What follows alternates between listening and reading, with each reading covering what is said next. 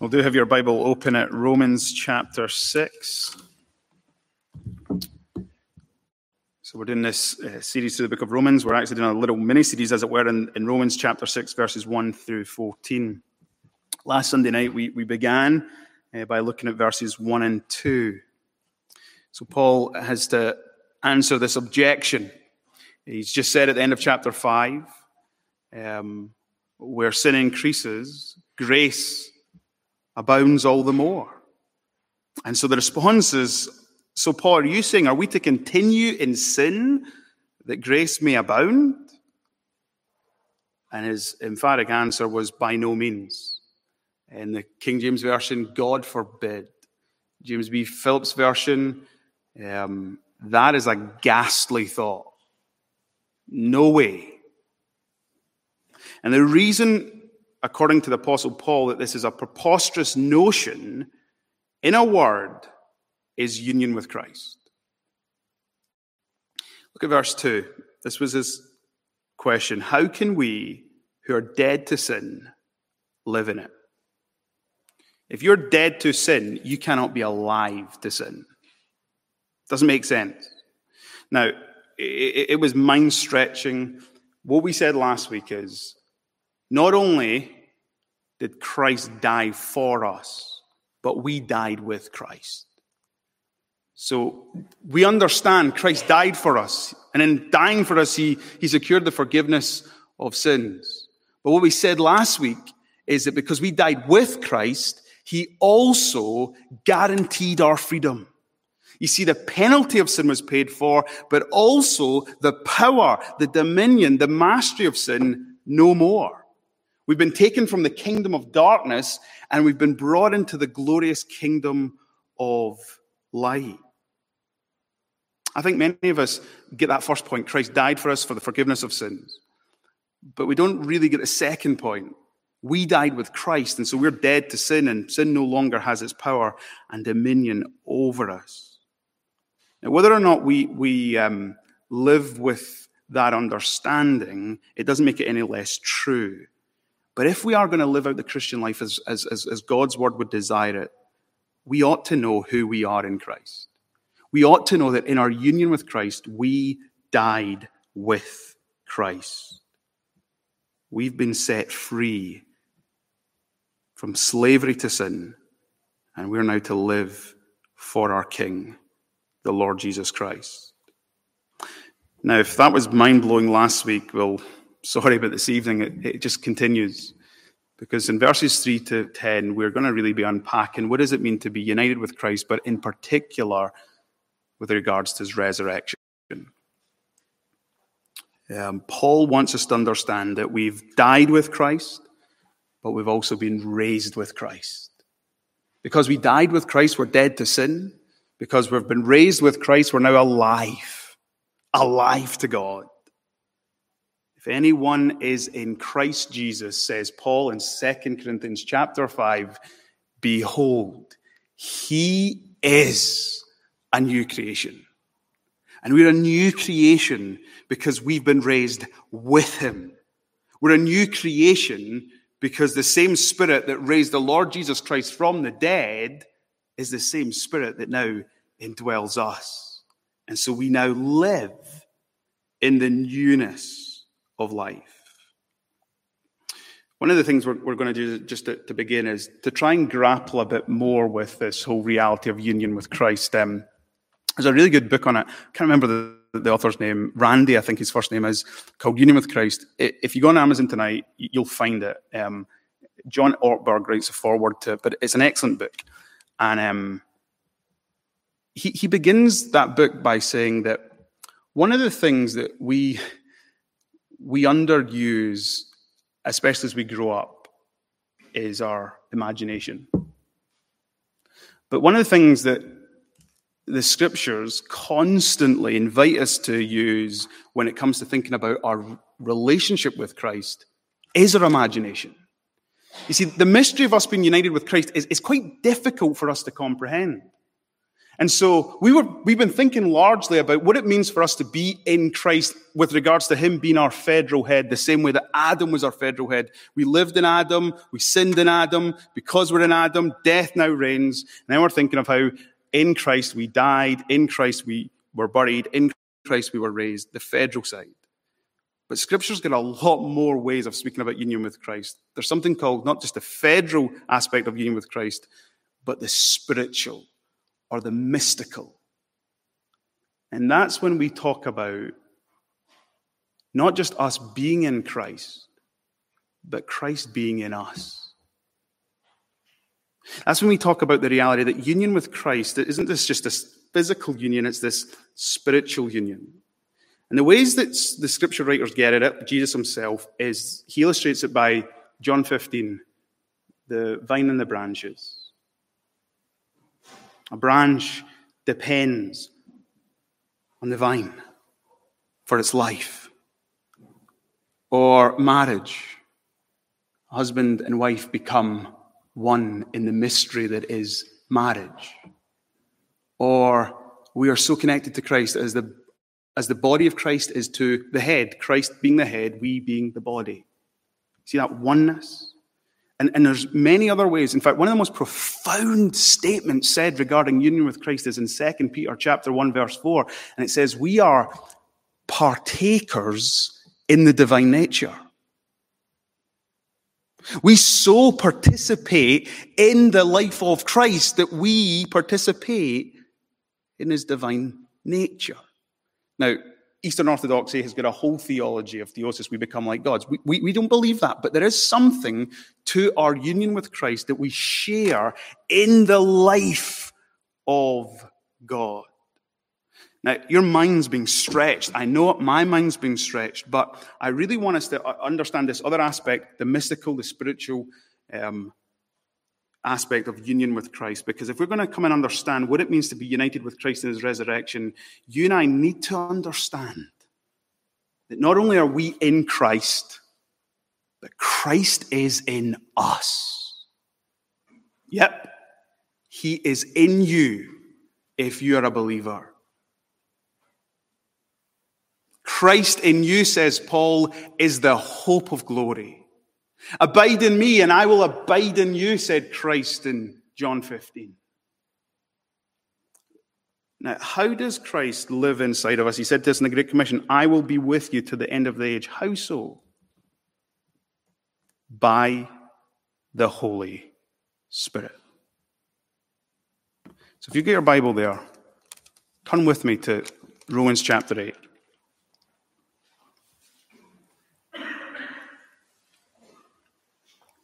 Look at verse 9. We'll read down to verse 11. You, however, are not in the flesh, but in the Spirit, if in fact that the Spirit of God dwells in you. Anyone who does not have the Spirit of Christ does not belong to him. But if Christ is in you, although the body is dead because of sin, the Spirit is life because of righteousness. If the spirit of him who raised Jesus from the dead dwells in you, he who raised Christ Jesus from the dead will also give life to your mortal bodies through his spirit who dwells in you. Now, now take your Bible and turn to 1 Corinthians chapter 15.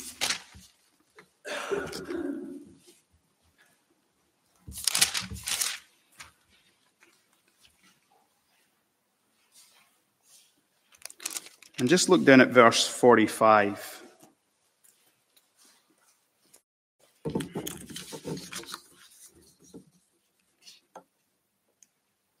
We are told that Christ, the last Adam, is the first fruits of the resurrection harvest, has become what? The life giving spirit. Thus it is written the first Adam being a living being, the last Adam being a life giving spirit. At Jesus' resurrection, he was not only glorified by being transformed in his human nature by the enlivening power of the Spirit, he also came into possession of the Spirit that was so climactic, so unprecedented, so overflowing that it is probably captured by here that Christ is the life giving spirit. Now, th- th- this will be hard for us to take in, but you need to understand the, the intimate bond that exists between Christ and the Holy Spirit.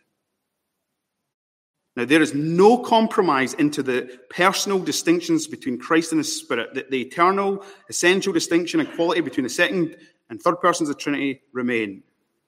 But because of who Christ is in his human nature and has become in his state of exaltation, he and the Spirit are now one in their work of giving life. This life is nothing less than the resurrection life of the Spirit. And we've got to understand that Jesus Christ, resurrected, the life giving Spirit, now is at work in us, in all who are united to Him, by indwelling them through the Holy Spirit.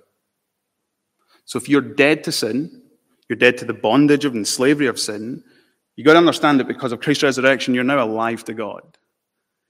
And the life you now live in Christ is the resurrection life. You see, we've been raised with Christ. And the risen Christ, He lives in us. And He lives in us to give us power to live out the Christian life. He lives in us to make us holy. He lives in us to transform us and to renew us. He is constantly at work in you, and He's constantly at work in me. In fact, it's because Christ lives in us by His Holy Spirit, we cannot continue living in sin. We can't have a cavalier attitude towards our sin. No, no, no. Our bodies have become temples of the living God, Christ lives inside of us. How could it be that we would want to continue in the, under the dominion of sin? We've been raised with Christ. We're united with Christ. Now, if you just go back to Romans 6, let me, let me show you how Paul gets at this. We're, we're not going to go deep exegetically, we're just really skimming the surface. But verse 3, he wants us to understand mystical union with Christ, spiritual union with Christ. So, verse 3 says, Do you not know? Now, can I just say this? You ought to know this. but that's Paul's simple point. Do you not know this? Every Christian's got to know this. If you're going to live out the Christian life, you need to know this. If you want a key to the Christian life, it doesn't begin in the imperatives, the commands, go try and live a holy life. No, it begins in knowing this. Knowing what? Well, do you not know that all of us who have been baptized into Christ Jesus were baptized into his death?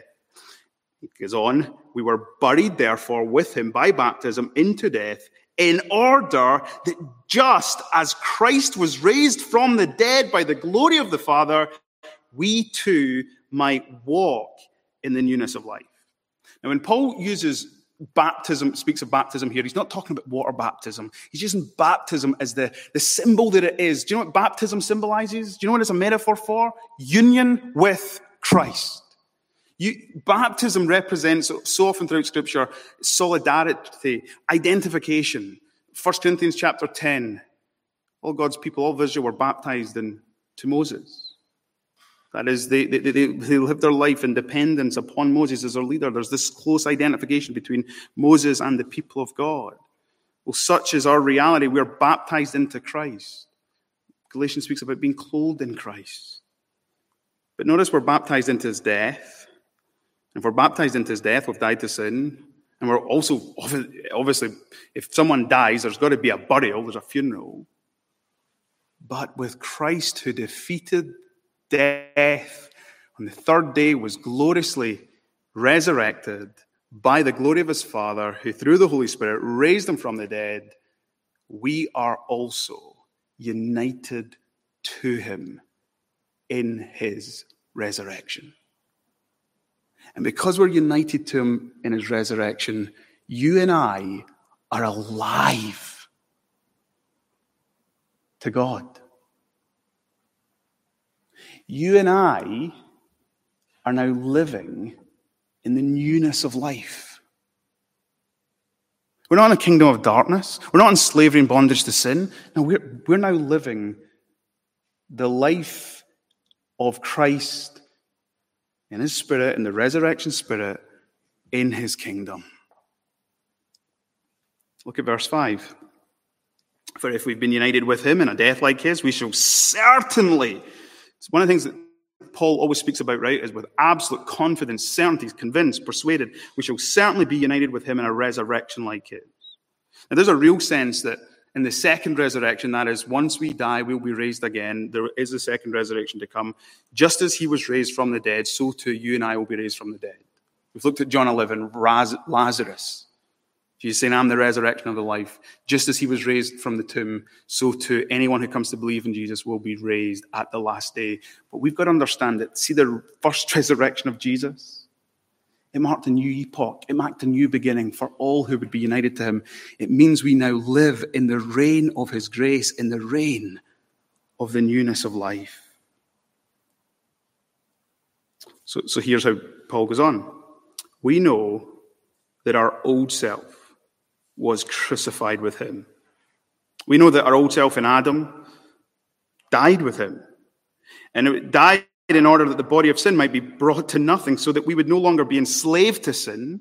For the one who died has been set free from sin. Now, if we've died with Christ, we believe that we will also live with Christ. This, this is what you and I have got to know. We've got to know that if we've died with him, we now got to live with him. We've now got to live in this resurrection life. We've now got to live in power, in the power of the Holy Spirit that raised Christ Jesus from the dead. We've now got to live in this deep, mystical, spiritual union with Him. Now look at verse 9 through 10. We know that Christ, being raised from the dead, will never die again. Death no longer has dominion over him. Now, just, just so you know, death has been defeated. No longer our great enemy. Christ crushed it. Christ has de- defeated it. Christ has triumphed over it. How so? The third day he rose from the grave. And just as he walked out that tomb, so you and I, who are united with Christ, we are now alive. We are now walking in the newness of life with Christ. For the death he died, he died to sin once and for all, but the life he lives, he now lives to God. Paul wants us to know this. Brothers and sisters, you and I are now living a new life. Now, let take in. So let me just show you another scripture. So if you've got your Bible there, turn to 2 Corinthians chapter 5. We actually looked at this passage last week. 2 Corinthians chapter 5. And if we pick things up in verse 14, which we touched on the second part of it last week, and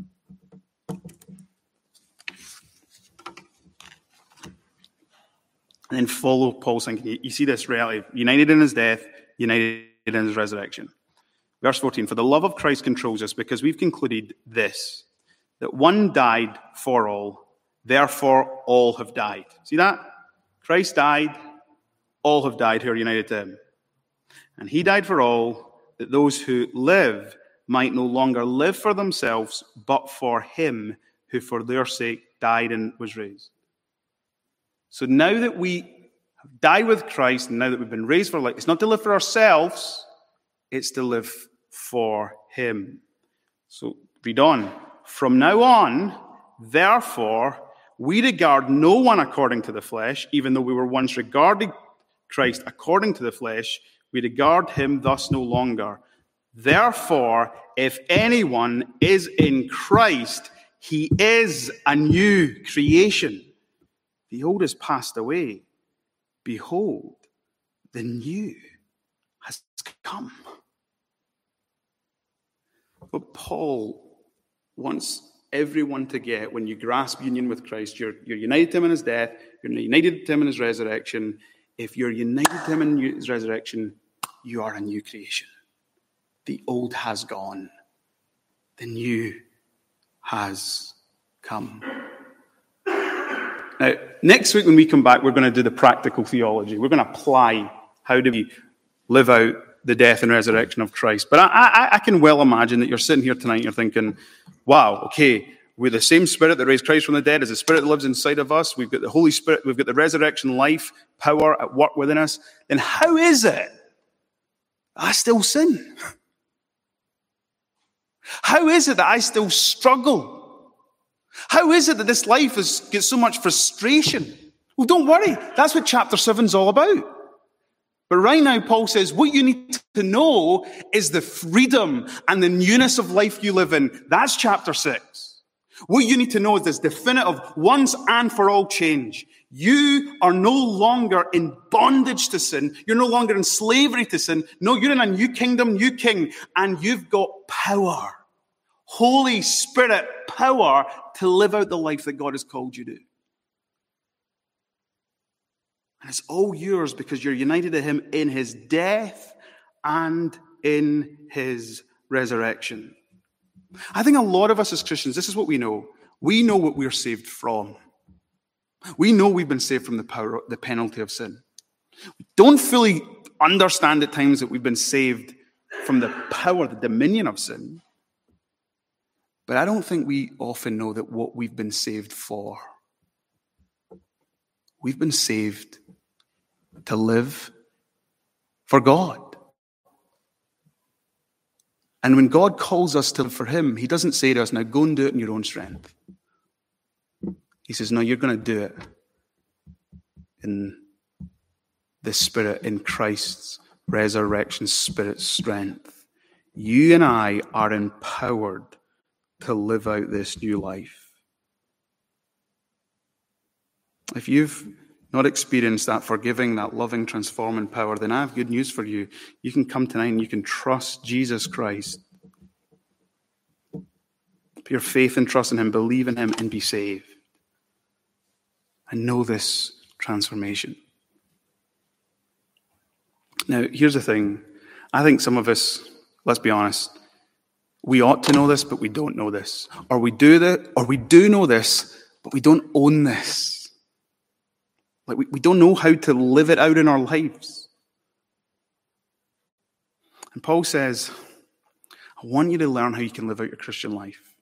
But you've got to know that you're united with Christ, you are in Christ, and Christ is in you. Now, if your mind's hurting, I get it. One never said to us that the theology that he wants us to know would be easy. How can we take in these wonderful, glorious things that Christ lives inside of us by the Holy Spirit? Maybe you, are sitting here and saying, Do I really need to grasp union with Christ, Andy? Like, is it really necessary for me? Like, I've gotten through my Christian life up until now, and I've not fully grasped all of this. Well, can I ask you this question, just, just honestly? Have you ever wondered if there's more to the Christian life than you're currently experiencing? Do you have a difficulty in connecting the truths regarding who God is and who you are in Christ with how you feel and how you live out each day?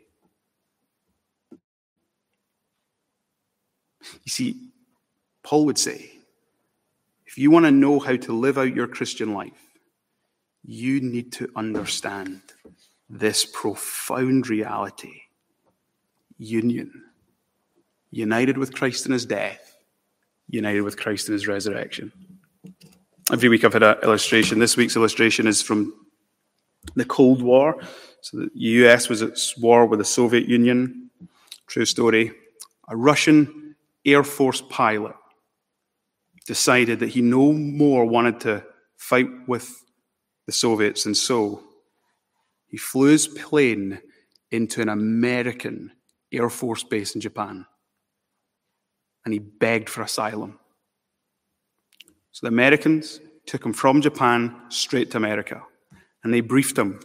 And they said, We'll grant you residency in the United States of America. We'll give you status right now that you can live as a resident in America. And in due time, you will become an American citizen. Now, what happened in this pilot's experience illustrates to some degree what happened when we died to sin and were made alive to God. This pilot, he changed kingdoms. He was given a new identity. He was given, given a new status. He was no longer a Russian. He became an American. Meaning he was no longer under the totalitarian oppressive regime, the Soviets. He was now free to experience what it was like living in a democratic, rich, Western country with all the advantages and resources. Now, interestingly, he was the same man. Like when he arrived in America, he had the same personality, he had the same habits. But he had a new status, he had a new identity. And now, with his new status and with his new identity, he was free to grow up into it. He, he was free now to discard his old mindset of someone who was living under bondage, somebody who was l- living in the habits of a person living under a despotic regime. And what's more, the amazing thing about becoming an American resident and then becoming an American citizen is the American government said to him, We'll give you all the resources you need to become a, an American. We'll give you all of the things that you need so that your old identity is dead and you can live according to your new identity as an American. Brothers and sisters, that's what's happened to you and me. We were once part of the kingdom of darkness. We've transferred into the kingdom of light. We're the same person. We have some habits, but we are now free, not to be in slavery and bondage, dominion, to, under the dominion of sin. We're now free to be alive to God and to live for Him. And guess what? God, in His grace, has not left us to His own devices. He has given us every resource we need to live the Christian life. We've been blessed in the heavenly realms with every blessing in Christ Jesus. But not only that, what is more, God has said, if you're going to live the Christian life, you've got to abide in me and I in you. And Christ says, I abide in you by my Holy Spirit, and I will empower you to live the Christian life. The same spirit that raised Christ Jesus from the dead is the same spirit that is at work in all of us who are believers. And some of you might not know, but you've got a bit of toothpaste on your face. No, you don't. But sometimes you might have, and you're blissfully unaware of it. Some of you might not know. Because you're a believer, you're dead. Dead to sin. You're alive. Alive to God. Do you not know this? But do you not love this? This is incredible truth. And next week we can come back and we can try and apply it to how we live out our Christian life. Let's pray. God, our mind can scarce take in these mysteries, these realities of us in your Son and of your Son in us. We can scarce take in all that we've been saved from, the penalty and the power of sin. Although we still have to grapple with the presence of indwelling sin and living in a fallen world. Father, we can't take it in that we've been saved to live for you, to be alive to you, to be in communion and fellowship with you. But if we're really honest, we sometimes live our lives blissfully unaware that you are in us. We sometimes live our lives unaware that the same Spirit that raised Jesus from the dead is powerfully at work within us. God, we're sorry. Sorry for being those who are so slow to understand what you want us to know of our new status and our new, new identity. And so we pray that even as we go from here tonight, we would, we would come back to your word with the desires. We want, to, we want to know more of who we are in Christ. We want to know more about our union with Christ. So we pray that you would fire up our imaginations. Help us to understand that we are just the branches in the vine. Help us understand we're the body connected to the head. Help us to understand we are the living stones connected to the cornerstone.